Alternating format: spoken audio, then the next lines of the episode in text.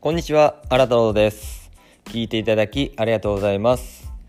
この番組では妻と3人の子供を持つごく平凡なサラリーマンの考えや価値観をリスナーの皆様に聞いていただいてリスナーの皆様の、えー自分の考えの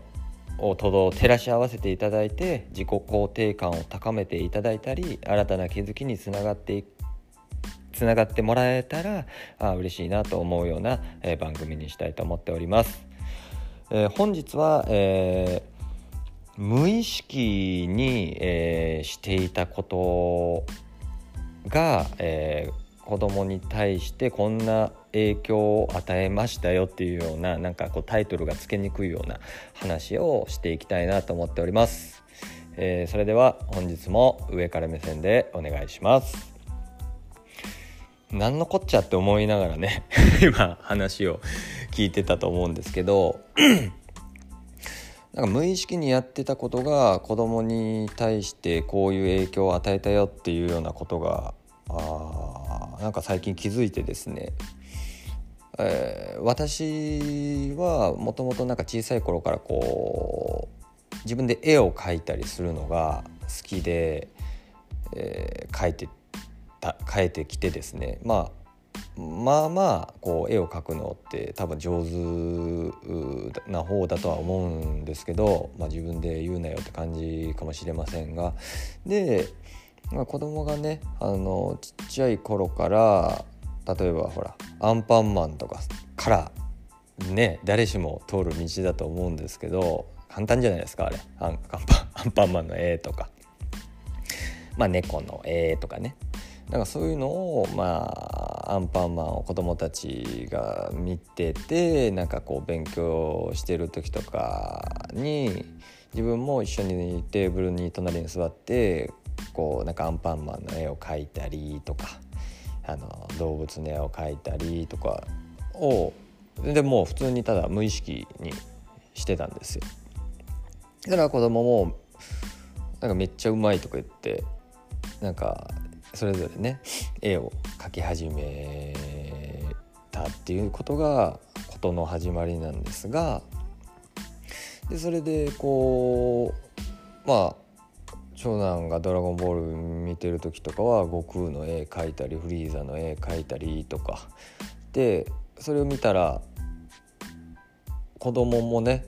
なんかこう真似して自分も描くとか言って描き始めたりとかするんですよ。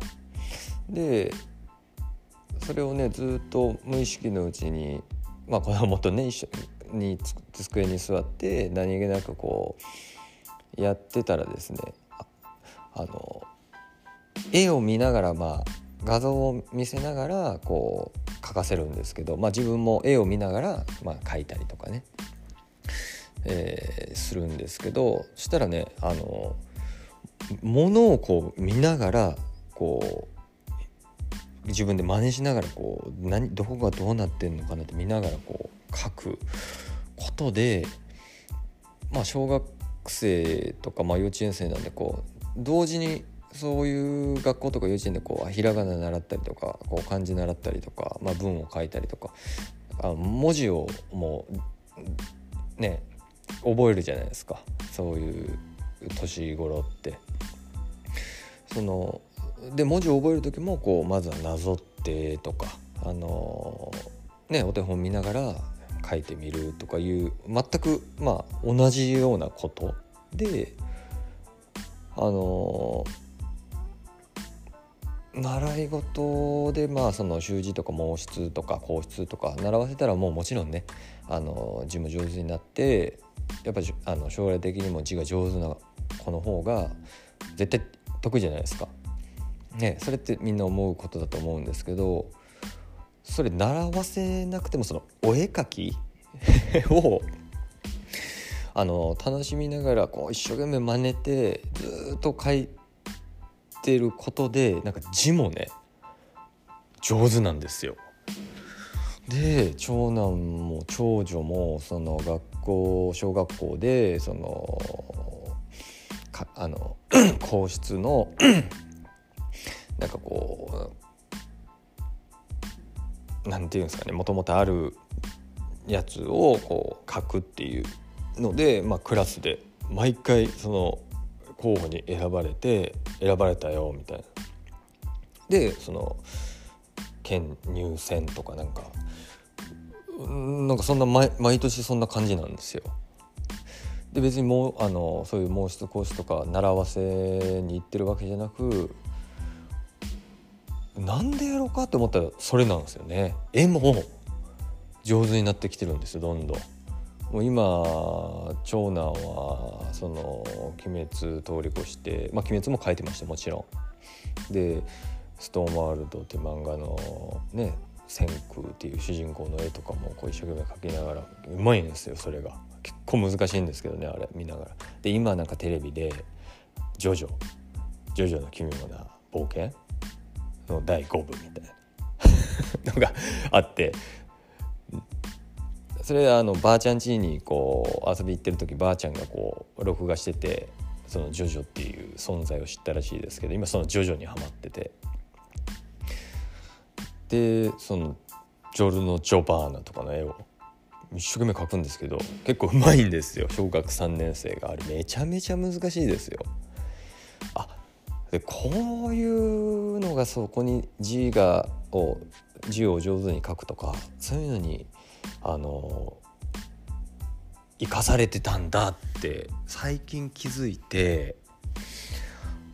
あなんか無意識にやってたことがあそういう影響を与えててこういう風につながってたのかとか。でなんかそういう無意識にやってたことで他に何かあるかなみたいな考えたんですよそしたらまあもうこれは何気ないことですけど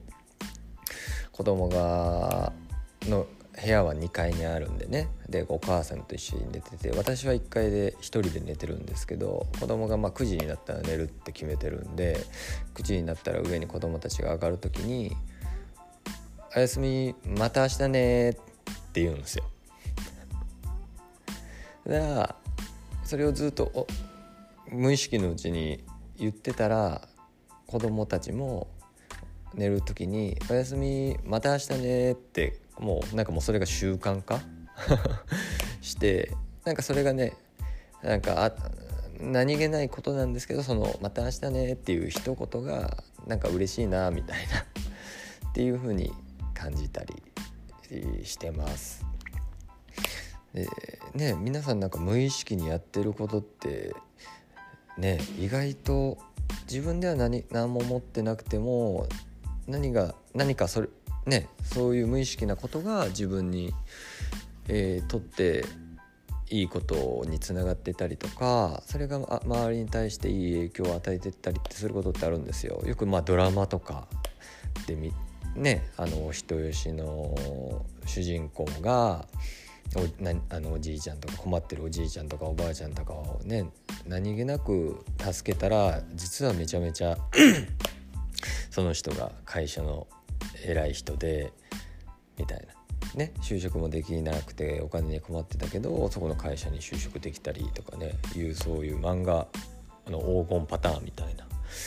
てことにもねなんかつながるのかなってまあそれはねもともと人に親切に日頃からそういう人ほっとけないみたいな。あ人柄だからそこにつながっているんだろうなって思うんですけど、うん、皆さん何かありますかね？一回そういう風に考えてみるのも面白いかもしれないですよ。はい、えー、今回はねあのふとちょっとあの思ったっていうか気づいたそういうことに気づいたんであのもしね、えー、まだお子様がお子さんがちっちゃいご家庭があるんだったらあの一緒になってこう絵を描いてみるとかね簡単なアンパンマンの時から。っていうこととかも取り入れたら、まあ、遊びながら実は勉強してんだよみたいなこう左のものを見ながらこっちに自分で同じように丸を描く点を描くとかねいう、